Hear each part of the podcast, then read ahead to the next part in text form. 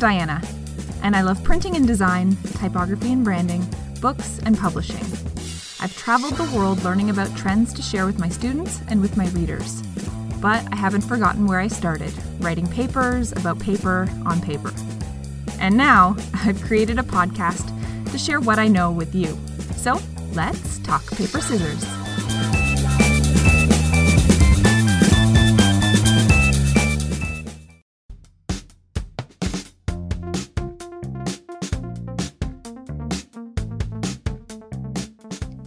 Previous episode, we met Erin, who shared the way she uses the app Procreate to add layers and texture to create really realistic digital paper creations. How her future will ideally include a blend of engineering and design, as well as learn the subject matter that fuels her. She also discussed the importance of getting into a flow state and carving out time to create when inspiration strikes. And today's guest agrees. I don't know, some days I just like you feel it and you just like know what you're gonna do, which is the best because you can just like you have it. It's like I had in my head, and then it's just kind of getting it down on paper, so to speak. And I usually end up having to put my phone aside, turn off notifications, like just ignore everybody because when you're painting and you're in the groove, like you it you can't keep stopping. Like it just it doesn't work allow me to officially introduce you to today's guest, Catherine Clemitis. Catherine Clemitis is an artist, speaker, author, and graphic designer. She has osteogenesis imperfecta, better known as brittle bone disease. But growing up, there was no way that she and her parents were going to let this dictate her happiness. Her parents made her want to make something of herself, and she decided she was going to be happy doing it. End of story. During her senior year at Loyola University, she started KAK Art and Designs. And while her services have changed since 2011, she stayed focused on two key areas. One, expanding her reach and capabilities as a watercolor artist. And two, motivating others to contribute to their communities. After owning her business for nearly a decade, what keeps her striving for something more? Well, she just wants her work to bring people joy. In our conversation, Catherine and I discuss the unique process she uses to paint, the way she manages her time to pursue both artistic projects and graphic design work, and the great story of how she came to work for Rod Stewart on a project. Uh, my name is Catherine Clemitis. I live right outside of New Orleans, Louisiana, and I am a watercolor artist and a graphic designer. So I um, I grew up with two parents who were veterinarians. And so animals have always been in my life. I have four dogs right now, currently, but we've owned pretty much pretty much everything under the sun and more um, at one time or another. And so animals have always kind of been the focus of my work. Um, they're just, it's always been a constant in my life. And and you know i love animals most of the time more than i love people. So so um, i have a genetic bone disease called osteogenesis imperfecta which basically means that my bones break easily and they grow abnormally. So just to give you an idea um, i we stopped counting broken bones around 500 when i was wow. 10 and i'm 32 now. So that just gives you a little bit of an idea. Um, and so I always went to a mainstream school when I was young. And I, you know, obviously I couldn't do a lot of the things that my friends could do. I've always used a wheelchair. Um, I have always had an aide with me all the time. But I, I didn't need special needs classes. I needed, you know, mentally to be stimulated just like all of my able bodied friends. And so, you know, while they were out playing soccer and baseball and, you know, whatever it is they played, I was inside doing art. You know, my, my mom gave me my first watercolor set when I was five. And I just, I just got hooked. I mean, I, I, it turned out that I really liked it and I could do it. And I was actually pretty good at it. Um, so those, those three things were really good, a really good combination. And my parents, I mean, I had great parents and they got me into as many classes as I could get into.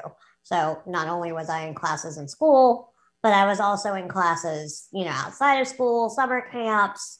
Um, I got to do some glass blowing one summer. That was really fun, and printmaking. And um, I got to work privately with college professors when I was, you know, in high school. Um, so I got a little ahead in college, which is really nice.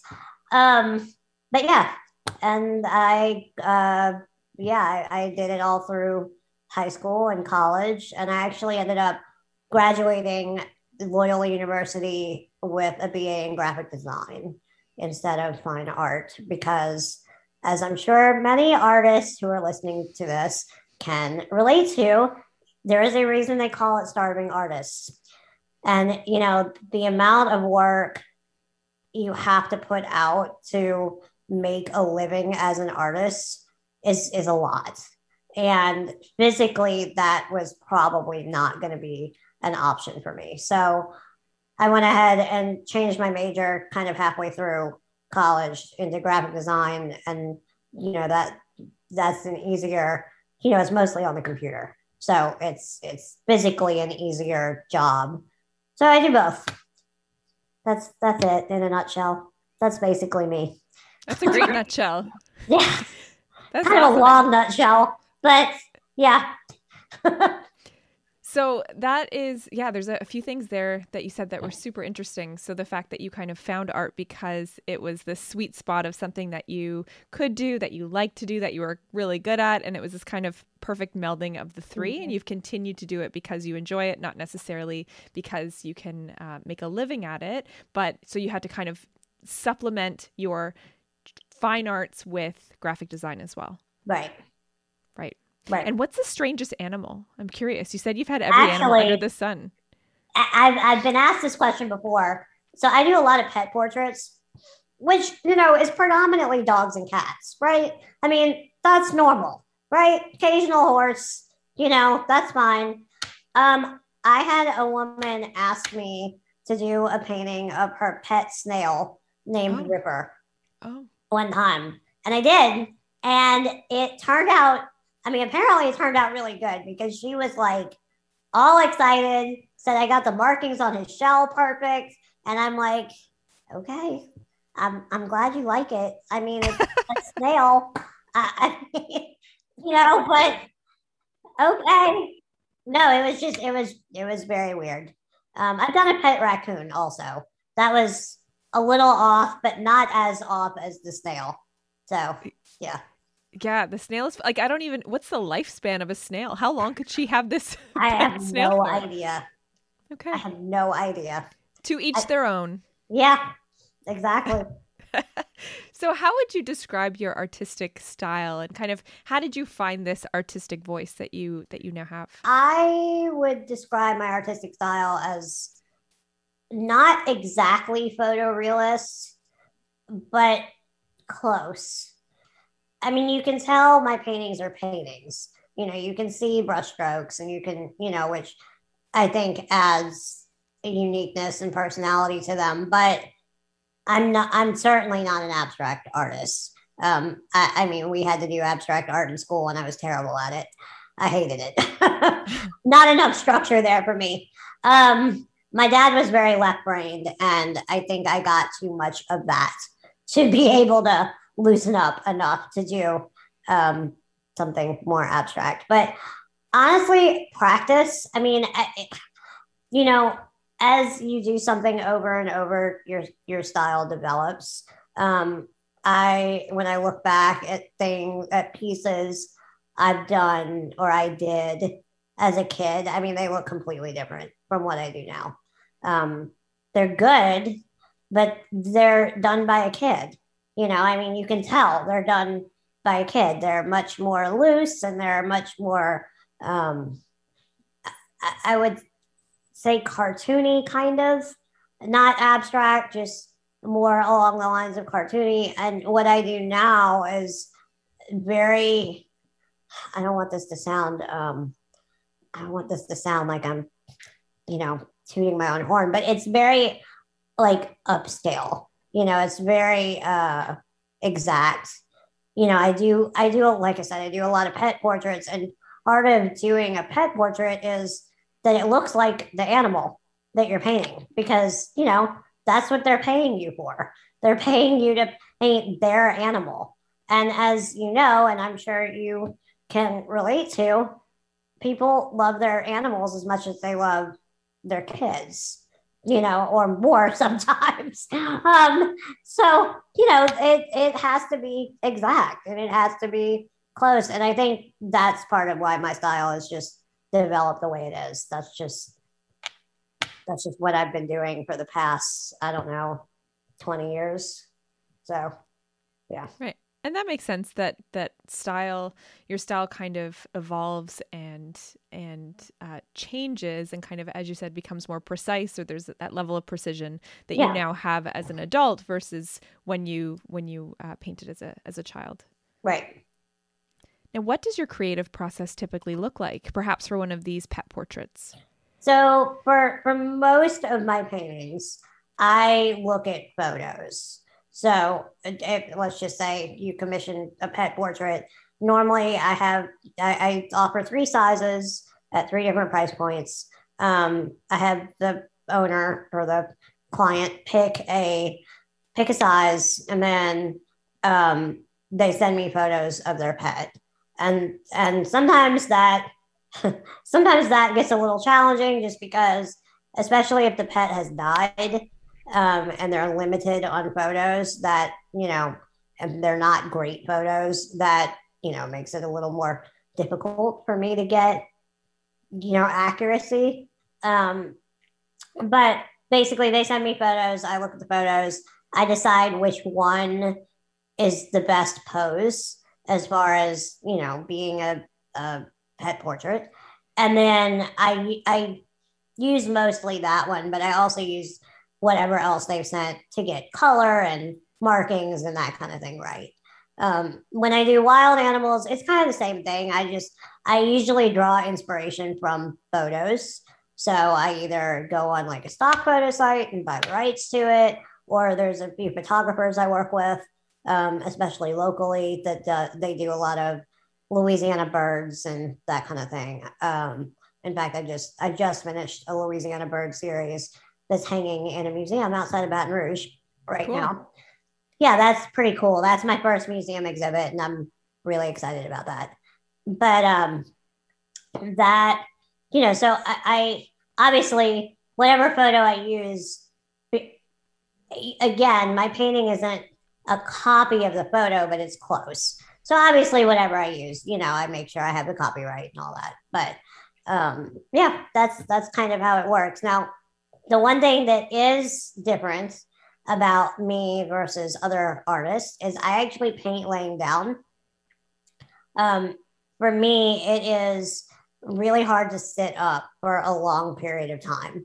It's hard on my back and my neck, and it I can't hold my arm up above my body to paint for that long. So if I lay on my side, my arm is resting on my body basically while I paint. And and I mean that is hard too, but not as hard as sitting up.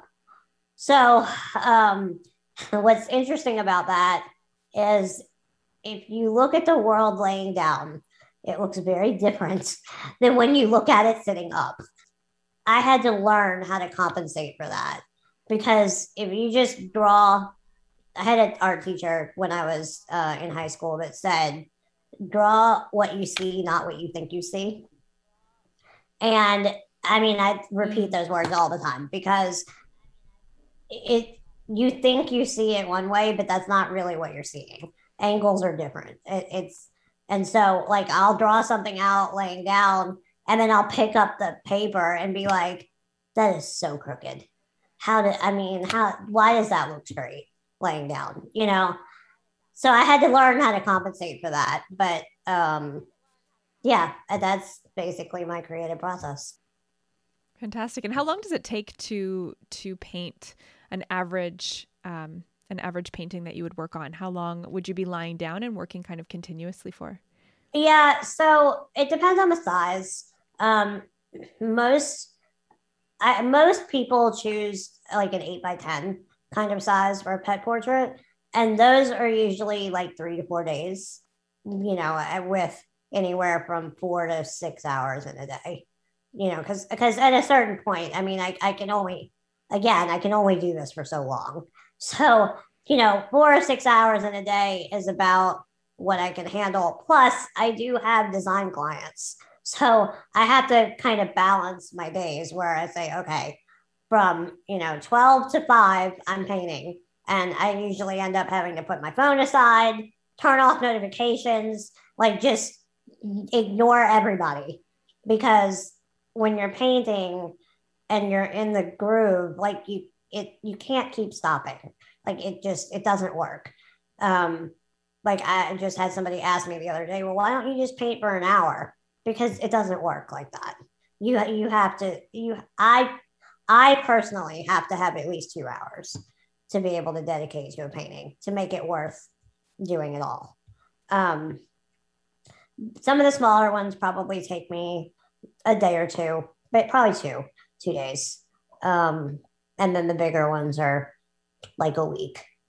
But um, yeah, I mean, not super long. That's the other thing is I, it's great that I can do both because I get bored really quickly. um, I if I had to do the same thing over and over every day, that would not. I, I'm also one of those people who, when I'm painting, I need something else going on. So I either need to be listening to music or I need to be watching TV or something else because I'll get really frustrated if I don't have like something else that my brain can concentrate on.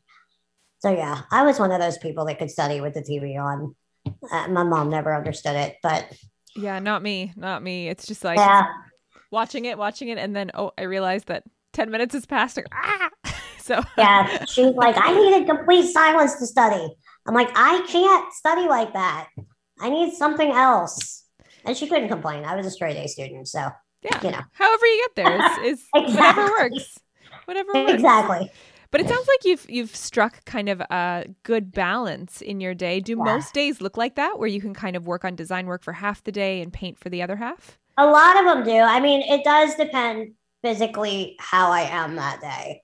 Um, I also do a little bit of jewelry design on the side, um, which is not something I push as hard as my painting and my design work. Uh, mainly, and honestly, this is going to sound a little bit shallow, but mainly because people don't buy jewelry except around the holidays. So honestly, like when I do jewelry and I push it, it's usually just around the holidays. But it's a third thing that I can do that use it's still creative, but it uses my brain in a completely different way, mm-hmm. which is great.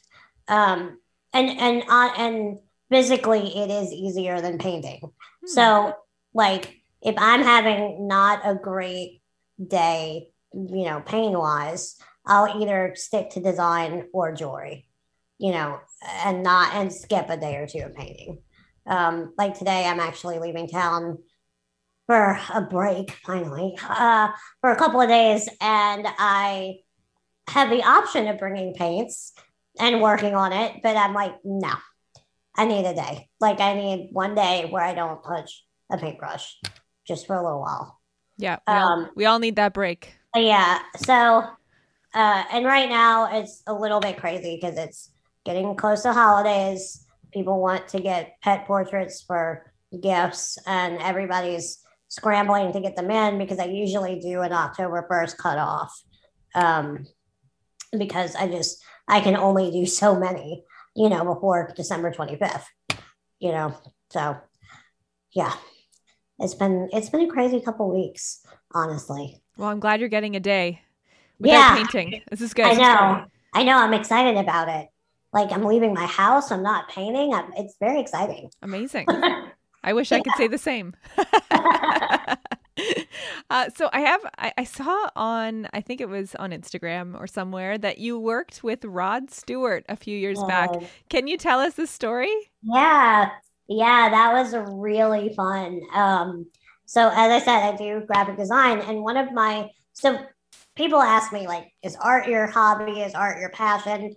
I would say it is still a passion but it's no longer a hobby. It's a job. I mean, and that's just as sad as that makes me sometimes. Um, that's just the trade off. I mean, it's just it's just the way it is. I still get to do it, but it's mostly work. Um, music, however, I love live music. That's my in fact that's where we're going tonight. We're going to a concert.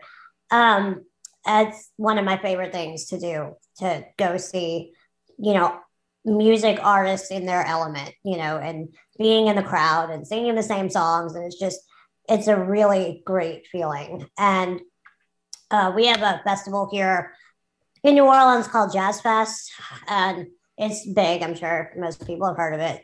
And one year, Rod Stewart was there.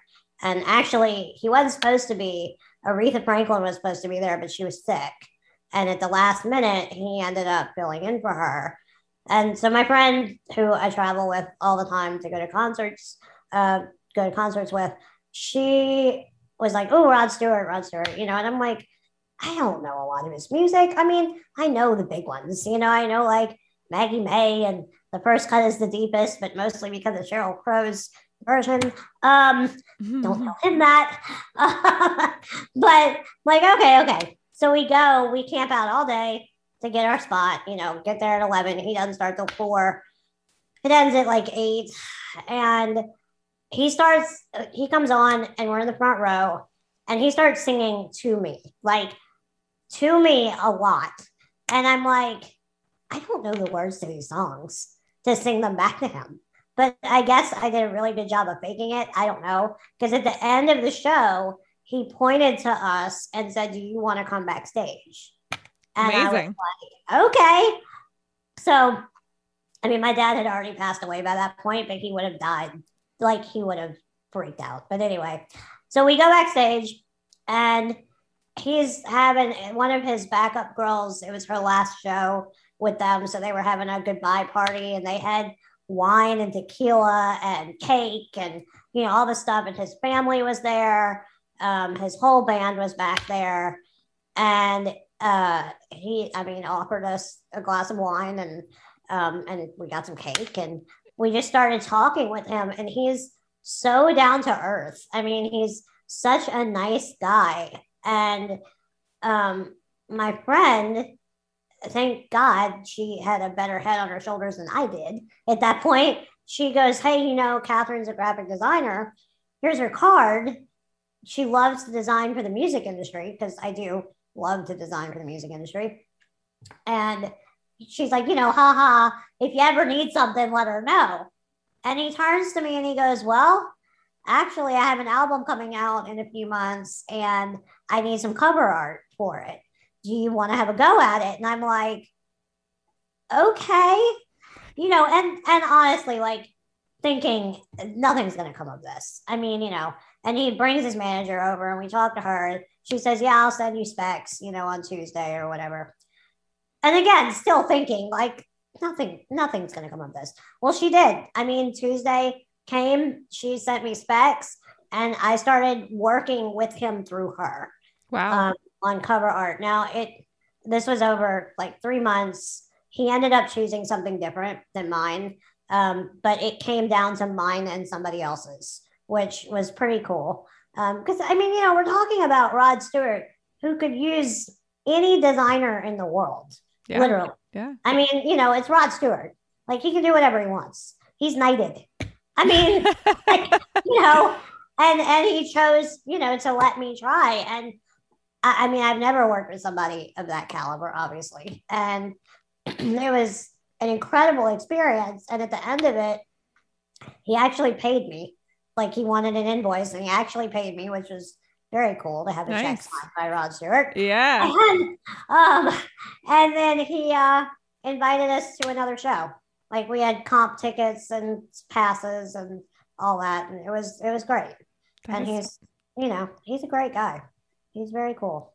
that I mean, if Rod Stewart hands you a glass of wine and cake and takes your business card, you do that. Yeah. Oh, and then, well, and I mean, obviously, now I know all of his music because you know that's basically all I listened to for three months. But it was it was very nerve wracking because what would happen is I'd send something in, you know, I'd get feedback, from him through his manager. And then I send something back and not hear anything for two weeks mm. because he'd go on vacation or on holiday, as he says. Um, you know, or he, you know, he'd just not get back with his manager or whatever. And, you know, of course, I'm sitting here going, he hates it. That's it. I'm done. Like, I, you know, I've, I've messed up the project. He hates it. He hates me. I've totally failed. And then I get a message. Oh, Rod's been on holiday. And I'm like, oh my God, I'm going to kill this man.